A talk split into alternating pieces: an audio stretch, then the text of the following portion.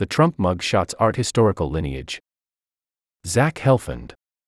Can we agree that, all else aside, the first mugshot of an American president is pretty visually compelling?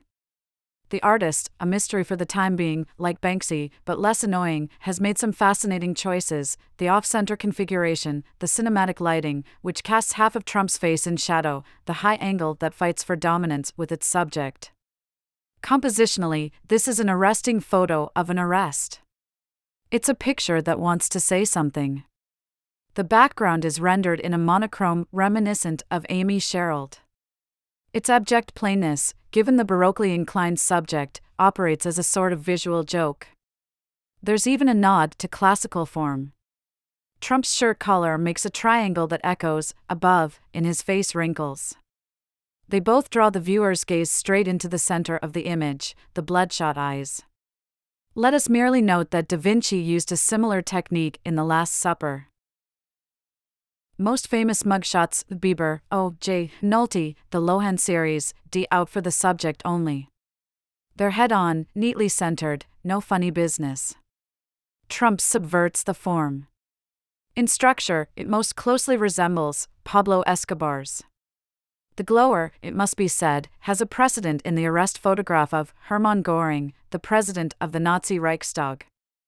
Göring, like Trump, knew about the power of an image, he looted Renoirs, Monets, and Van Goghs. Traditionally, mugshots come with both frontal and profile views, a diptych. Valerie H. Campbell, a former director of photographic services for the NYPD and a one time assistant to the art photographer Jill Krementz, said that the side angle was essential for identification. Ears, like fingerprints, are all unique, she told me. Curiously, Trump's picture is just a single panel. Perhaps the photographer felt that there were already better ways to identify the man, Alphonse Bertillon, who, in the 1880s, invented the modern mugshot, conceived of it as just one item in an array of biometric data, including hand size. Sign up for the daily newsletter. Receive the best of the New Yorker every day in your inbox. Email address by signing up, you agree to our user agreement and privacy policy and cookie statement. This site is protected by reCAPTCHA and the Google privacy policy and terms of service apply. If Trump's mugshot doesn't fit into the policing tradition, where does it fit in the artistic one? A panel of experts was consulted. The artist, Sam McKinniss, saw the mugshot shortly after it was released, last Thursday evening. His first reaction, unfortunately, he nailed it. It conjured a piece of 19th century French realism, he said, an Henri Fantin Latour that's in the National Gallery. That painting, from 1861, is a self portrait. It does bear a striking likeness, downcast face, menacing stare, wacky hairdo. This is like a self portrait for Trump, McKinniss said the experience as the viewer is of being dominated by the complete control he has over the police photography apparatus. McKinniss went on the repeated triangle shapes are a very secure arrangement. The sharp edges make Trump appear strangely aquiline. I think he looks like a bald eagle, McKinniss said. I never thought of it before this mugshot. It's perfect propaganda. A colleague at The New Yorker, Sarah Larson, was reminded of a certain Muppet, like if Sam the Eagle got sent to his room. Pete Souza, the chief White House photographer in the Obama administration, considers all 19 mugshots in the Georgia RICO case part of a series. He raised the possibility of disputed authorship. A modern day Rembrandt and the, the Polish writer was it the same person doing all the mugshots? Or were there different shifts? Souza wondered. Because there's just not consistency. Some of the alleged co conspirators, for example, are overexposed to the point of disappearing into the background. A terrible lighting situation, Souza said. It also looks like Trump is closer to the camera.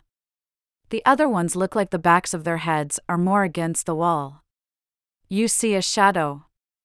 Trump's head is so large that the sheriff's department appears to have shrunk its logo to make room. He looks much more important. His, I guess it's his strawberry blonde hair, and those apparently dyed, bushy eyebrows, they kind of dominate the frame. Video from The New Yorker EcoHack Saving Desert Tortoises from Extinction.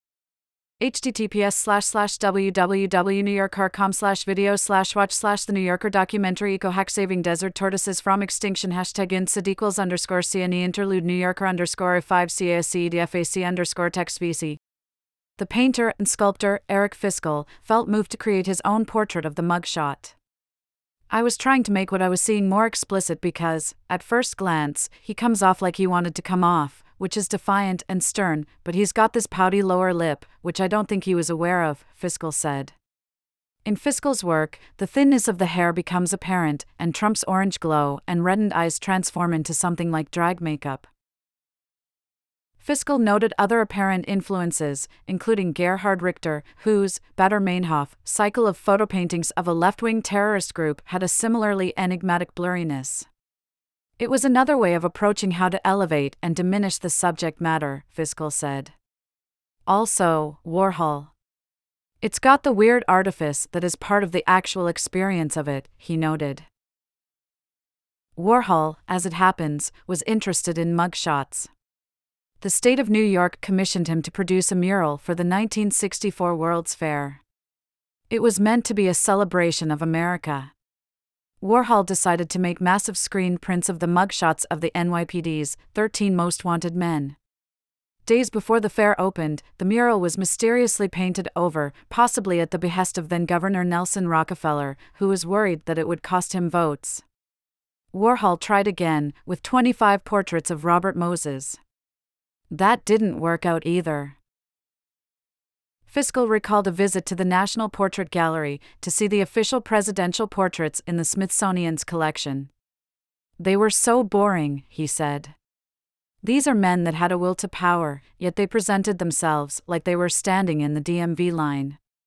Trump's picture, he said, would be most at home a few rooms over where the robber baron's portraits reside. They're all characters, Fischl said. They have great self image. And they aren't afraid to lean against their mantles full of expensive stuff, wearing a turban and a fur coat. Like, okay, at least they know who they are. Just last year, the National Portrait Gallery put on an exhibition of Watergate art that included a Warholian mock up of a wanted poster featuring conspirators like G. Gordon Liddy, John Ehrlichman, and Richard Nixon. A spokesperson for the museum said that there'd been no discussion about acquiring any version of the Trump mugshot, but Fischl suggested it probably would hold up pretty good. Diamond suit.